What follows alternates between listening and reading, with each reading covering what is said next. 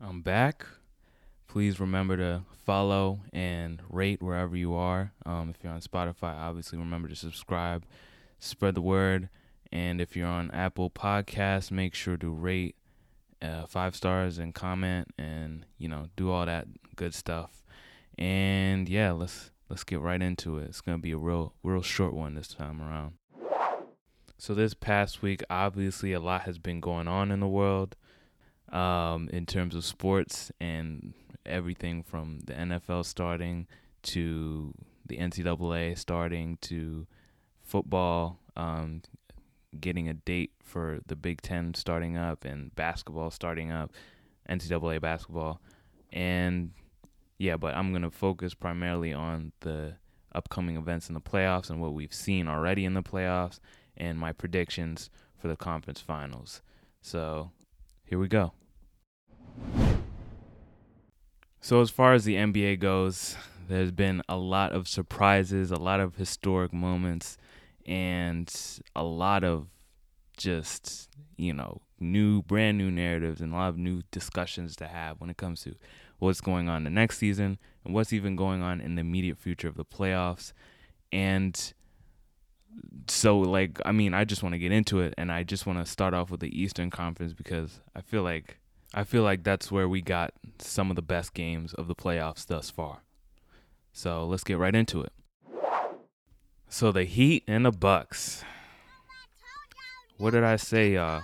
I told you the Bucks just look completely out of it.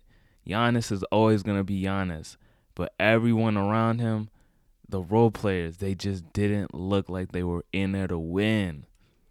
And that's what happened. They lost. The only game where they really they really edged it out in the end was was game 4 and you could even argue like the Heat could have easily won that game. Uh, but you know, here we are. The Heat, even though I said obviously they, they the Heat were able to were gonna be able to win it in in seven, they took it in five, and that was a shock to everyone. And you know, based off of what I was saying last episode, it only makes sense that that it would end that fast if Giannis were to get injured late in the series. So now the Bucks have another season where they disappointed late and it's just the same situation that happened against the Raptors. The role players under underperformed. Giannis really became a non-factor in the half court and the the opposing defense was so uh, strong and focused against him. Uh, he was even a, a, basically a non-factor, even in a full court presence.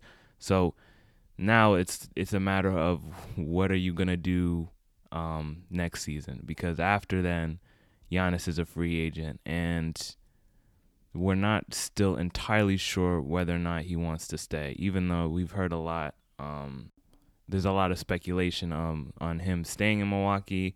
Um, there definitely everyone has a chance in, in free agency. Everyone has a chance to um, to get at him and and yeah, this the sweepstakes for Giannis are exciting and enticing, and I'm definitely looking forward to see that. But um, I also just want to address the whole coaching situation with Coach Bud, who really seemed adamant on you know putting Giannis in out at the three point line in a half court setting, knowing that you know he's not a good three point shooter and or he's not a shooter at all, and his his real threat is when he's in the paint.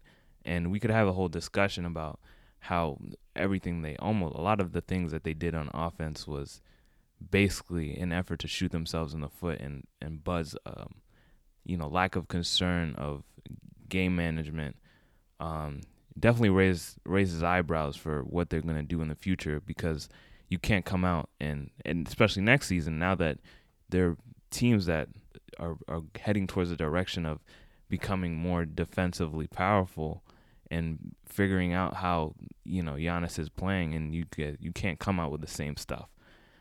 So it's just they they have to change something if they want to be able to win a championship in Milwaukee. And I definitely don't know what that is. Um, so your only options right now is to build more around Giannis to entice him to stay, or to to trade him. And there are a whole bunch of viable destinations in terms of you know trading him. Um, it it just all depends on what you want back. Um, so yeah, there's there's my my short take on the Bucks. Um, in terms of the Heat and you know how they got through that, I explained it last podcast, but you know I it was really just it came down to the defense and and it was also a, a, matter of you know the Bucks underplaying the competition, but the Heat are really good. Like we can't discount the fact that you know Jimmy Butler is essentially essentially a, a jack of all trades. He can play, uh, I believe, anywhere from the one to the three, and and guard anyone from the one to the three, um, in this league, and he's a very viable leader. He brings a lot of passion, and he's I believe brought out the best of these players in a very crucial time. Um, we saw a lot from Herro, who is an amazing rookie who I believe should have made the first rookie team, but he unfortunately made the second rookie team.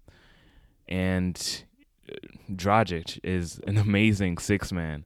And from there, you have Bam as well. Down low is doing a lot of work, and you know he he made the game saving play in Game One of the Eastern Conference Final, which I'll I'll talk about later. But everything that has happened here in Miami is, I believe, a direct result of Jimmy Butler, and he brings a lot of what Miami had been missing. You know, since since we since Wade's knees break practically got shot. So you know we have now the Miami had the Heat have somebody to rally behind, and they have a whole bunch of viable pieces when it comes to veterans and young players. You know, veterans being Iguodala, Crowder, Butler, and Dragic, and young players being Herro, Nunn, um, Bam, and um, and uh, Duncan Robinson, of course, the cold-blooded white boy from Michigan. Um, it's it's just a direct result of Butler, and I believe he brings the best out of teams whenever he he uh, comes, whenever he arrives, and you we've seen that with the the Bulls squad, you know, with uh, him and um, Dwyane Wade and uh, Rajon Rondo that went to seven with the Celtics. We saw that with the Timberwolves. You know, he ended their playoff drought. We saw that with the Sixers.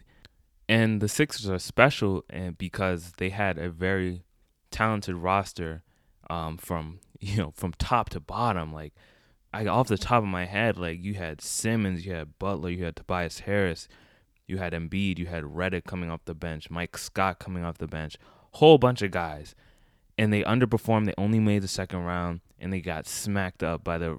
Well, they didn't get smacked up. They took they took it to seven against the Raptors, and they were a shot away basically from, you know, making making potentially making a splash in in the Eastern Conference Finals, and even from there going to the finals.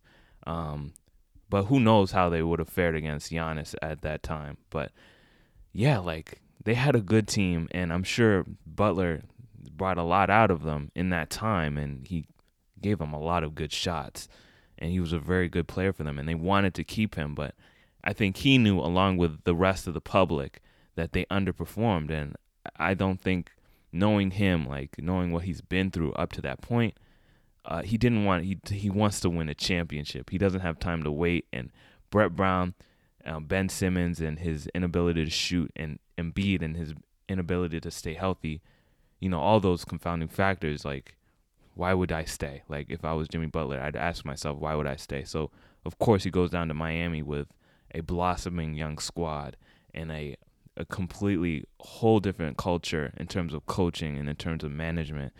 And there's definitely a lot of room to grow, but there's the only way they can go is up and we're we're watching them improve like day by day right now. So he made the right choice by by picking Miami and we're just we're watching everything history unfold right now.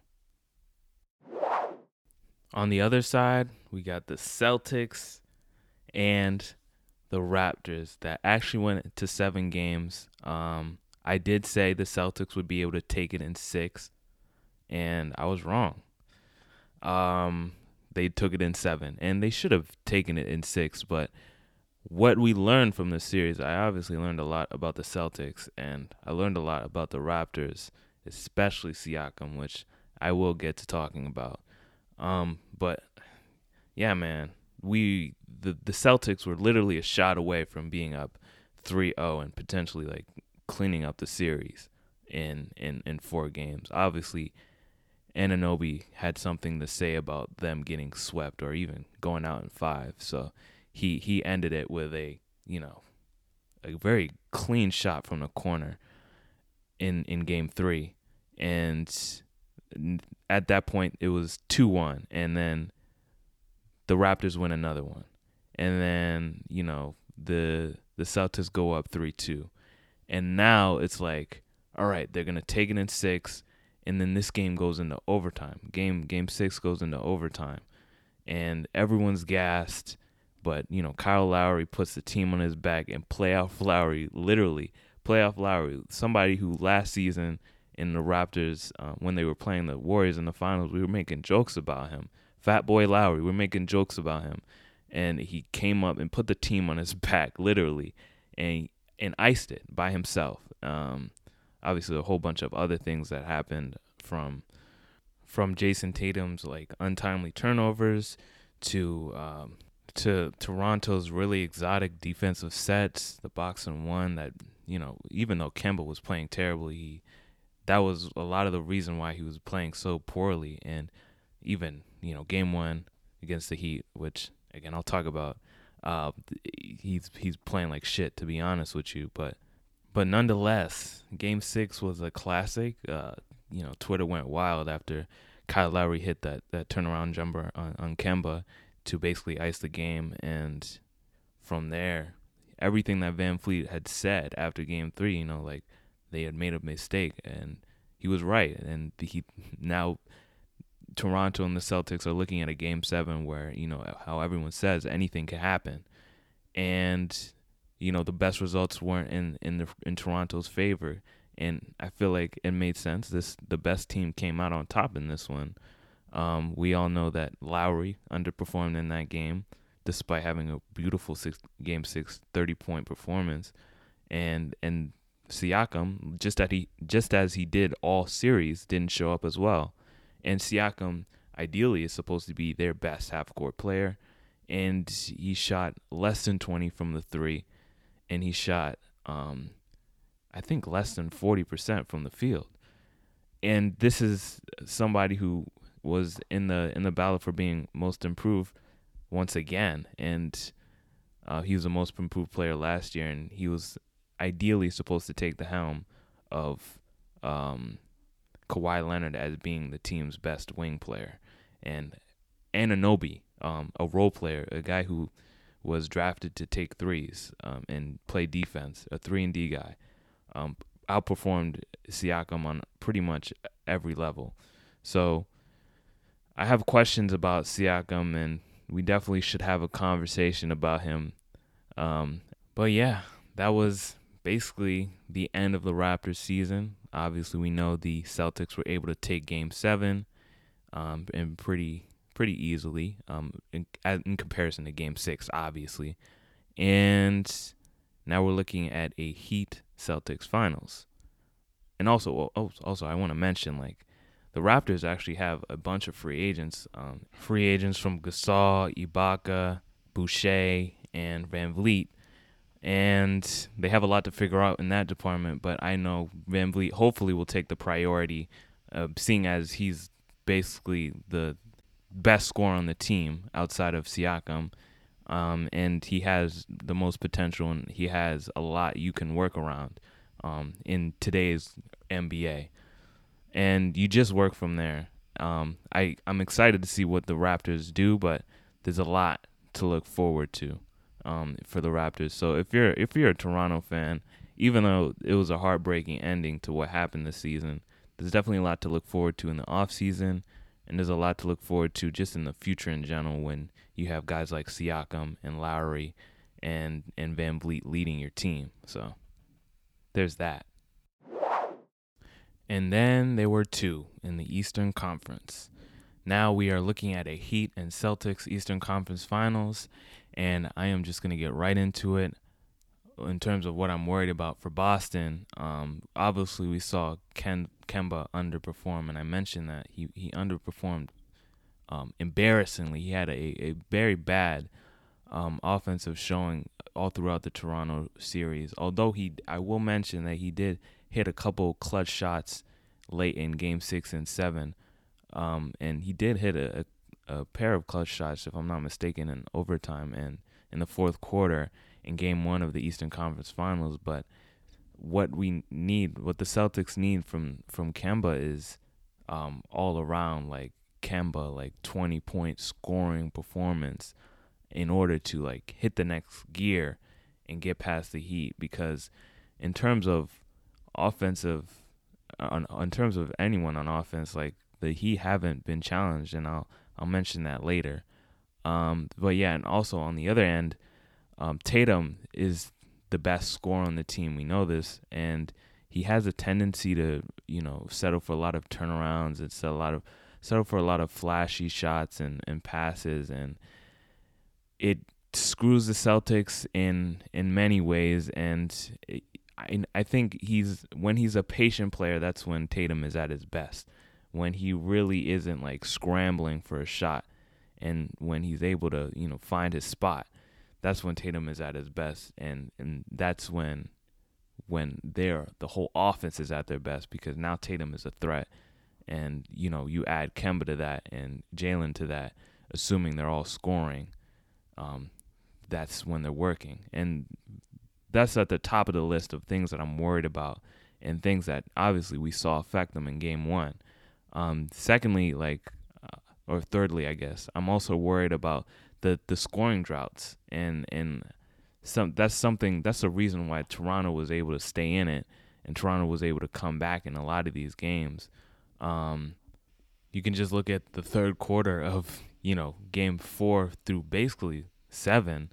Uh, the Raptors, I mean, excuse me, the Boston Celtics, they they went on brief scoring droughts, and the Raptors were basically essentially able to get back into the, these games and make it competitive in each ending and against a team that is as disciplined as the Heat, um, and as coached well as the Heat. Not to say like you know Nick Nurse is a bad coach, but Spoelstra has the experience, and Spoelstra and the Heat especially with a guy like Jimmy Butler leading your team that will pounce on these opportunities to um, take the lead and, and hang on to it.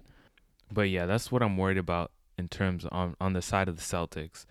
Um, as far as what I'm worried about is the with the Heat. Um, first off, as I mentioned earlier, they never really had a true challenge in the playoffs. If you go out this season, obviously, if you just remember, like they played a, a beaten up Heat uh, Pacers team, who their best player was um, a T.J. Warren, who was having a an amazing stint in the bubble.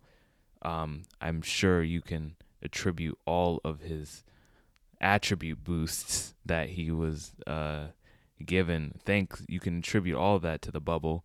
And you know there was a beaten up Oladipo and no Sabonis, so that was an easy easy sweep for them. And then you play a, a Bucks team that you know isn't even the best team in the conference anymore because the role players don't seem to show up and you know Giannis is obviously going to be Giannis as I like to say and he gets injured in the third game. So, and they win, they win that in five, and they only now you're in the Eastern Conference Finals. You've only lost one game, and you've played, um, how many is that? Nine, and you've never struggled or faltered really at any point. So a lot of the logic people are using obviously is, you know, because with that being the case, the Heat will be able to take out the Celtics because you know they've been able to handle everyone else with ease, and that's an easy argument to make. And it was an argument that I can admit I made myself. And I initially thought, yes, the Heat would be able to take this in six, but this is an obvious concern. Um, this is a point in the playoffs where teams are really going to bring it. And now that the the Celtics have come off a game seven, and they've you know they've seen what it takes to really um, take it to the next level. Um, and they've hopefully taken it to the next gear. I mean, we saw a little bit of it. Kemba still seems to be struggling in game one from what we saw in game one. Um, but yeah, the Heat the Heat have to bring it, and they did bring it in Game One. But I still, I still believe that the Celtics would be able to take it in six. And but anyways, what in terms of what I was worried about, besides um, the Heat never being challenged, um, I was also my other question is like, can Jimmy be productive when he isn't at the line?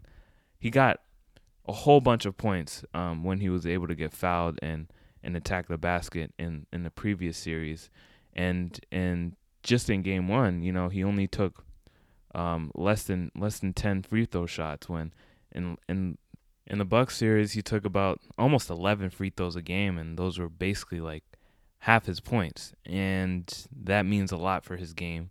He takes a lot of tough, tough shots, and we saw that in in the end of game one from his three pointer and his um, and one on Jayson Tatum that basically you know tidied up the game. But what Jimmy Butler is where he's valuable is when he's able to attack the basket, and if I if they can stop him, and if if they were able to do it more frequently, obviously they weren't able to do it when it mattered the most.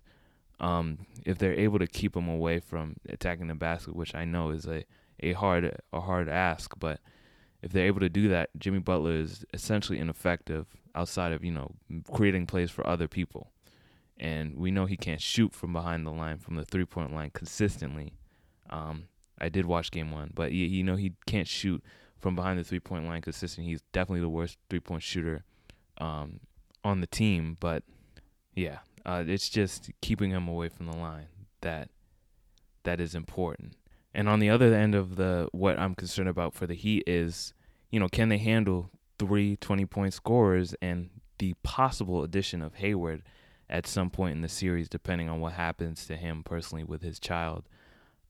Um, you know, I've said this before. Kemba, Jaylen, and Tatum are serious threats when they all get going, but obviously it starts with Tatum if he can get going and if he can, you know, be patient and take those really easy shots that I know he can and can work on taking. And you know, Jaylen played pretty consistently well as outside of a a poor performance, and I believe Game Four where he dropped like 14 on on pretty pretty poor splits. But Kemba has has to step up, and if he does, you're looking at a Heat team that now has to went from, you know, dealing with with the likes of Middleton and a beaten up Giannis to three very very challenging cards to defend when you only have a good a good two consistent defenders um, right now who could take them in in um, Crowder and Butler. Um, Iguodala still really isn't isn't the Iguodala I, I, I remember from Golden State. He seems like he's aged a good 30 years from from when he stepped out of uh, California. But anyways, like my question is can they handle all three of them when they're going? And and when they're not going on these terrible scoring droughts. And they haven't had that challenge to deal with and that's a big concern. Um, you know, obviously obviously they've played good defense all playoffs and their whole entire time in the bubble. And obviously Bam Adebayo is a defensive anchor that I would be very worried about if I was the Celtics because again, um, similar to Embiid in the in the in the Sixers, there's really no one that can really defend him besides Robert Williams. Um, Theis obviously got into serious foul trouble um, last game, and it seems like foul trouble is something he gets into often. Um, he got fouled out last game in overtime, but you should expect a lot more Robert Williams minutes upcoming into this Eastern Conference Finals. Um, but you have to remember that the Celtics have been able to take two of the three times they met throughout the season, and it seems like on paper the Celtics are the better team. Um, but you know, of course, the narrative is right now like the Heat are looking like the most confident and the best team in the East. But please, please, let's not forget how good the Celtics are because we, a lot of people said the same thing about the Raptors, and they were just stuck in the narrative because the Raptors were the second seed. You know, they destroyed all expectations of you know, as soon as Kawhi left, they were going to go back to being a lottery team, and they, of course, went above and beyond. and the Heat, uh, like the Raptors, went above and beyond in terms of expect in terms of expectations. And again, now where a lot of people, journalists and fans alike, are saying that um, the Celtics won't be able to match up to it because of the hype, and they don't really have a lot of viable explanations as to why the Heat will be able to take out the Celtics. Um, I feel like, with that being said, I feel like the only way the Celtics lose this, based off of their talent, is if people don't show up, is if Kemba doesn't show up, if is if Tatum continues to play the way that he plays, and and you know guys aren't playing like their 20 point scoring selves. Um, and and with that being said, I still have a an a inexplicable confidence in the Celtics to be able to take this in in six or seven. I'm not really sure right now, but um, man, I feel like if I were the one to say six games, it would be crazy to to be right on that. But after seeing game one, and I know this is cheating, um, I think the Celtics will be able to take it seven. Um, but yeah, yeah, Celtics, Celtics in seven. Now to the West, the Western Conference, where we had the Lakers and the Rockets facing off, and the Clippers and the Denver Nuggets facing off. First, uh, first things first, I'm gonna start off with the Lakers and the Rockets, and here we go.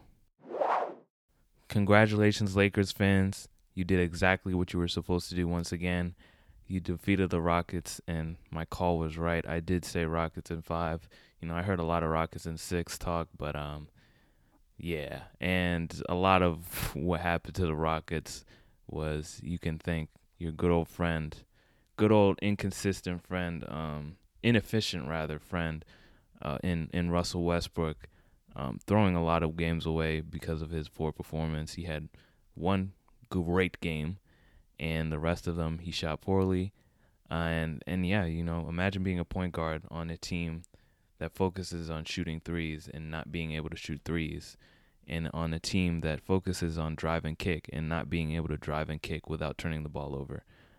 Westbrook is a, a, a massive problem, and you know there were reports coming out saying that Westbrook he he basically uh, went went full cowboy and and obstructed some plays by because he wanted to do his own thing and he wanted to take matters into his own hands. And as we could obviously see, um, it didn't work out too well for the Rockets, and it worked out great for the Lakers. And we we all saw what we wanted to see.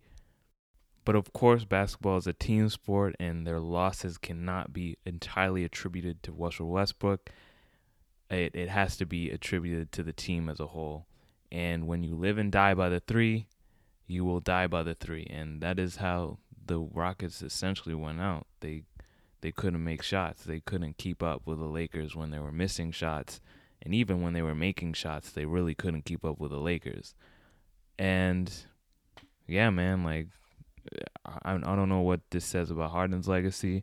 I do know it means that we should stop comparing him to to Dwayne Wayne, but Dwyane Wade, but that's what I have to say about that and and how they lost.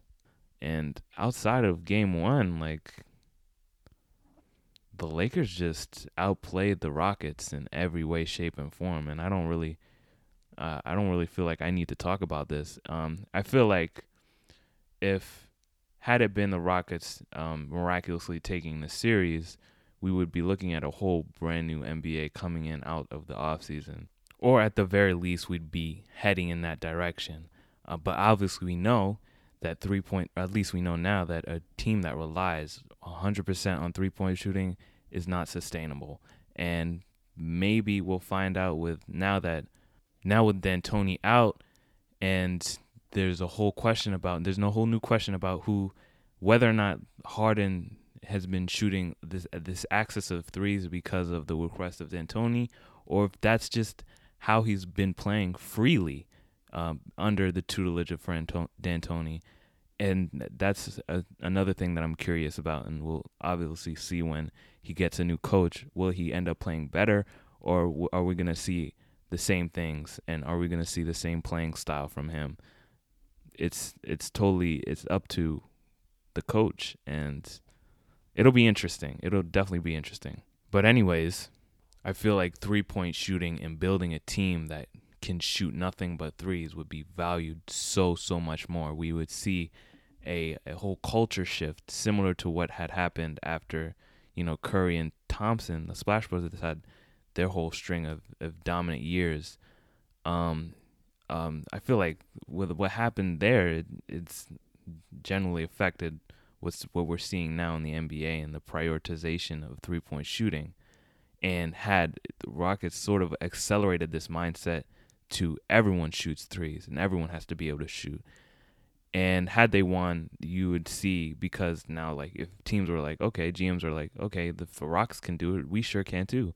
So let's draft guys and let's put together a team and let's find our PJ Tucker and make a team like that. So if had the Rockets won, we'd see a lot less players like um, Embiid. We see a lot less players like um, uh, what's the the guy's name who plays for the Jazz? Gobert we see a lot less players who centers rather and big men who are very back to the basket and very um, defense oriented.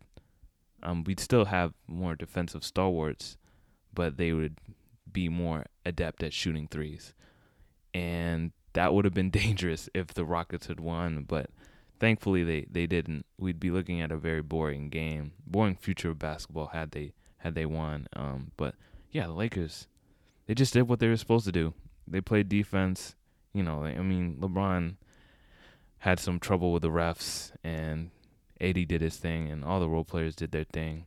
Also, yeah, let me let me mention playoff Rondo. Like he gave them some of their best minutes when when Rondo was on the court and LeBron was off the court. He gave them very good playmaking minutes and on offense and on defense and I didn't know he his his impact would be as significant as it was, but it looks like we're seeing another great iteration of playoff Rondo, and I'm excited to what it holds for them for the rest of the playoffs, assuming they make it to the finals. And yeah, like his, it seems like his injury would have, if he was healthy last series, like I would definitely say a sweep for, for against the Blazers because with LeBron off the court and like Rondo's doing his thing, like like and he's playing at an elite level or at least um elite level in terms of a role player. Man, the the the Lakers are different. And then and if AD is playing significant minutes at the five against anyone really, anyone left in the playoffs really, the Lakers are just a different beast, and everyone should be terrified. They're the real team in, of LA and everyone should be terrified. But yeah, like I just are we ready to give the Lakers their their finals trophy and um, are we ready to give LeBron another Bill Russell finals MVP? Um, because that that's basically what I'm I'm heading towards right now. Um, but yeah. Uh, I'll I'll talk about the the Lakers in Denver East Western Conference Finals, which even now that sounds weird coming out of my mouth. But shout out to the Lakers. Y'all did what you had to do. You know, easy work, gentlemen sweep. And yeah.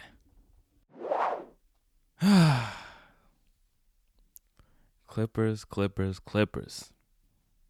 So there's a lot to say about this series, man. Another 3-1 win, 3-1 comeback by the Nuggets another 3 1 disappointment under the coaching of Doc Rivers in Los Angeles. And, you know, now there's a whole lot to talk about in terms of what the Clippers are actually. Are. Is is Kawhi a fraud? Is is PG a choke artist? Is Patrick Beverley? Is it true? Is there are the reports of what Westbrook says? Like is Patrick Beverley Does he really just run around all the time? Like with all these things, like, and along with them laughing at the Trailblazers and Damian Lillard and and them and Marcus Morris and his whole situation with Doncic and trying to injure him basically or allegedly trying to injure him if you want to put it that way and then his whole debacle with Millsap and how just the Clippers attitude throughout the season altogether it it made them the most insufferable team in the playoffs and basically the most insufferable team in the bubble and there was just a lot to go off and in, in making fun at them and making fun of them. And it just it seems like we are in narrative wasteland. And it's not looking good for the Clippers, obviously. There's I, I don't have to go into a lot of that, but Twitter ripped them apart for for us all. And if you were on Twitter um, on the night of September 15th, when the Clippers had absolute work done to them by the likes of Jamal Murray and, and, and Jokic, you would you would have seen like everything that transpired during and after that game. Uh, obviously, like the Clippers have blown multiple double digit leads from from the moment they went up 3-1 in each game and it was just shocking to see like this is a team that a lot of us had favorites. I had favorites um, looking into the 1920 season to win it all. And you have this is a team that is no way a super team, but there were a lot of comparisons to like we're waiting for the Battle of LA, Lakers and Clippers in the Western Conference Finals. That's all that's gonna happen. That's all the Western the West is gonna lead up to. So whatever you see in in the eight seeds, it doesn't matter. And come to find out, we're we're in the bubble now. They have a whole a ton of rest, and the bubble perfectly. It sets the perfect conditions for everything. It's an equalizer. Everyone going into the series is looking to be healthy, and they'll have a, they're gonna have several days to rest. And now, oh man, there's just so much to get into. Um, first of all, I want to point out that the Clippers lost because they underperformed. It wasn't I, as much as anyone will tell you, it wasn't a lot of what happened uh, with the Nuggets. They haven't the Nuggets, uh, I've obviously obviously been playing at a very great level, and they, I'm not gonna knock them for this, but they've been playing at an elite level in the bubble. But a lot of what happened was because of the Clippers undoing, uh, and it, from Kawhi played crazy games uh, leading up to Game Seven, obviously, where he probably had his worst game in the bubble at a terrible time, mind you, and but outside of Kawhi, every role player was either inconsistent or they just played flat out terrible throughout the whole thing. For starters, Pandemic P, Playoff P, Paul George himself, um, f- aside from the complaints and, and, and the excuses that he made uh, later on, and I'm not going to talk about the mental health, which is a, a viable reason why he was playing poorly earlier, but I'm talking about the excuses that he made after you know, saying that this team wasn't really actually a team that they saw making the finals, when in reality, you know, you left the Thunder in hopes to make in hopes to find a roster in which you can make the finals with. And this was that team. And this was the team that everyone was saying was going to either make the finals or at least at the very least meet the Lakers in the in the Western Conference Finals. So when you, along with the rest of the world, are participating in conversations that are basically saying that this is a championship or bust team, you can't turn around and be like, well, actually, we aren't a championship or bust team. We are actually just a team that's building to get to a championship level. This was just a minor hiccup on our way to way to getting to that point. So he can't you can't say that. And then Kawhi comes out with saying, um, basically saying that the the chemistry was poor and we can attribute that to the fact that throughout the whole season, we were talking about um, load management with Kawhi and load, load management with much of the team. Now, PG gets a pass in this respect because he was injured for um, the first half, first portion of the season, with uh, coming off a shoulder injury, his surgery, obviously. And, but obviously, when you have your best players playing together, this was the only time that that full roster played together, and of course you could see, and a lot of what Kawhi said mentioned about uh, lack of chemistry made sense because you can see like they didn't they didn't seem like they worked together. I was seeing a lot of plays that ended up in the hands at the end of the shot clock. It ended up somehow in the hands of like a guy like Marcus Morris or a guy like Lou Williams when you know, when when Kawhi and PG are already on the court. Like you had a whole season, all this rest, and you it seems like you guys don't even know how to play with each other. And the reason why is because of load management. But yeah, this is a team that has a former defensive player of the year, a two six man of the years, um, a guy who last season was an MVP runner up, or at least in the conversation of being an MVP and um, and a defensive player of the year as well. And it just didn't look right from beginning to end. Uh, well, actually, no, it looked right from the time they went three one, but from that point on, it, it looked pretty terrible, and it was embarrassing to watch guys like Landry Shamet continue to brick shots, Lou Will continue to brick shots, uh, Montrezl Harrell, you know, screaming and yelling and not really putting up any real defensive effort against Jokic, and Zubac getting in constant foul trouble, and uh, you know, Marcus Morris, despite being like an 18 points per game scorer with the Knicks, playing terribly inefficiently as well, and Paul George playing inefficiently as well, despite being an all star player, despite being the second best.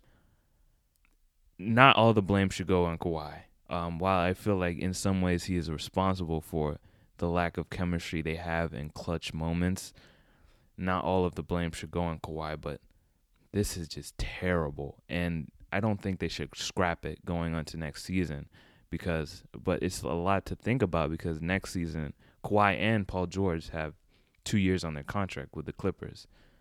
And after next season, they're free agents.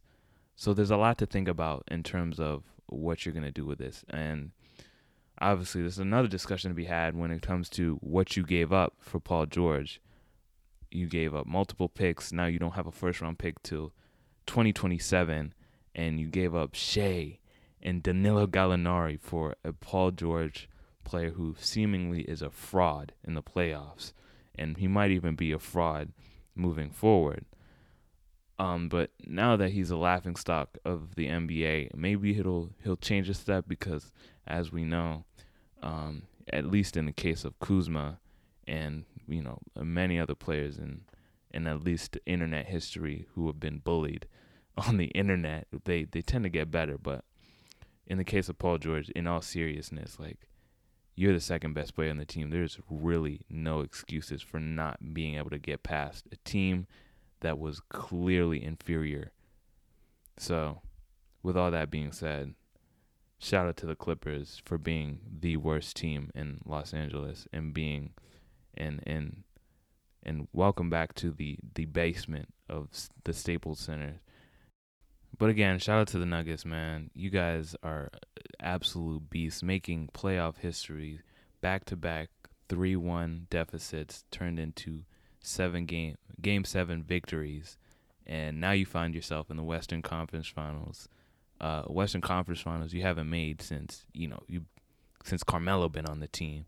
So, man, Jamal Murray, Jokic, Jokic is making the case for being the best center in the league, and I believe he is the best center in the league. And Mike Malone is is working towards an extension, and Jamal Murray now is defeating the the conversation of whether or not he's an inconsistent player. Now it looks like he's uh, one of the best best guards in the league at the moment, and it's depending on what happens in the future, we'll find out whether or not it's a it's a result of the bubble, or if it's the Nuggets are actually good and we haven't been paying attention.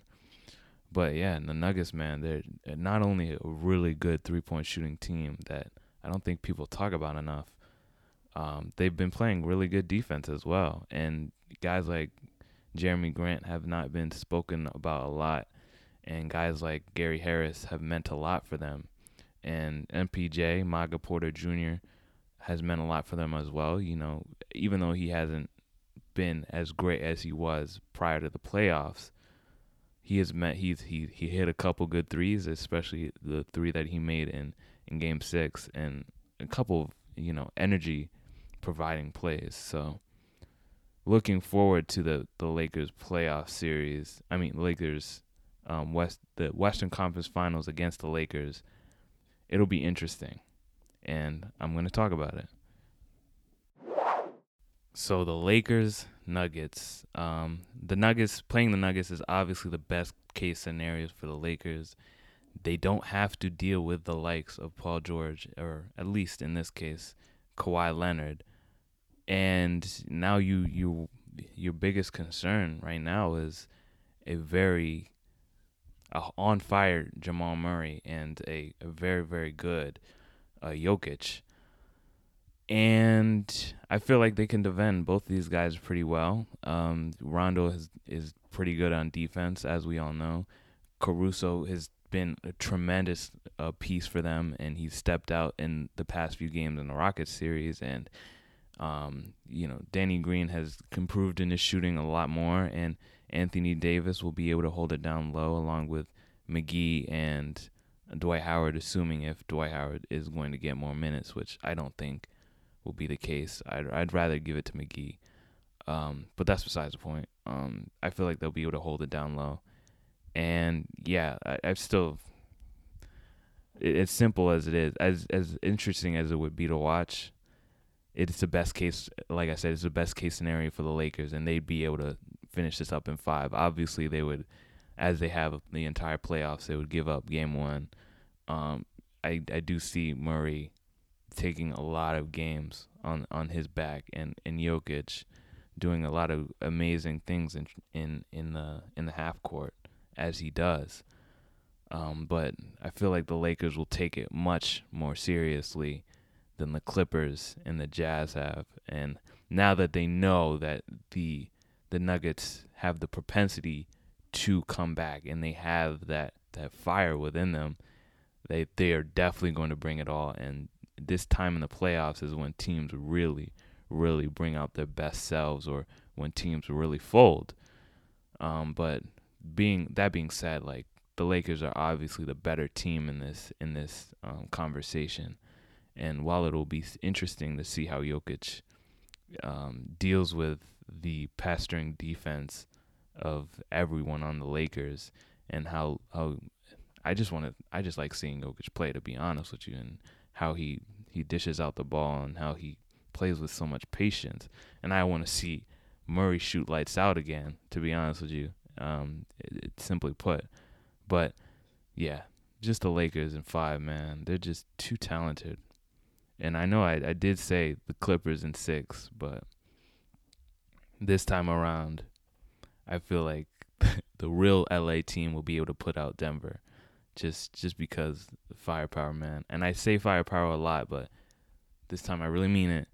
Um, I am worried about the three point shooting and who is who exactly is gonna defend, spend their time defending Murray. Um, but yeah, Lakers they they seem dead set on making the finals, and that's destiny. I do not want to see and me, the fans, journalists, Adam Silver himself do not want to see Denver's in the Denver in the finals. As awesome as their run has been, um, I don't think I don't think anyone will allow that, especially LeBron James. So expect the Lakers to be able to take it in five. And that was longer than I had expected. But if you made it this far, thank you for listening. Um, make sure to subscribe. Make sure to subscribe to my YouTube channel and make sure to subscribe on Spotify to follow me on Apple Podcasts, to rate on both apps, and to leave a comment on on Apple Podcasts. And um, yeah, uh, thank you if you made it this far. This is the longest one I've had yet. I had a lot to say. Um, the, a lot had happened, but um, yeah, I've just been really busy, and and yeah, thank you, and and stay tuned for more content. Till next time. I am out. Peace.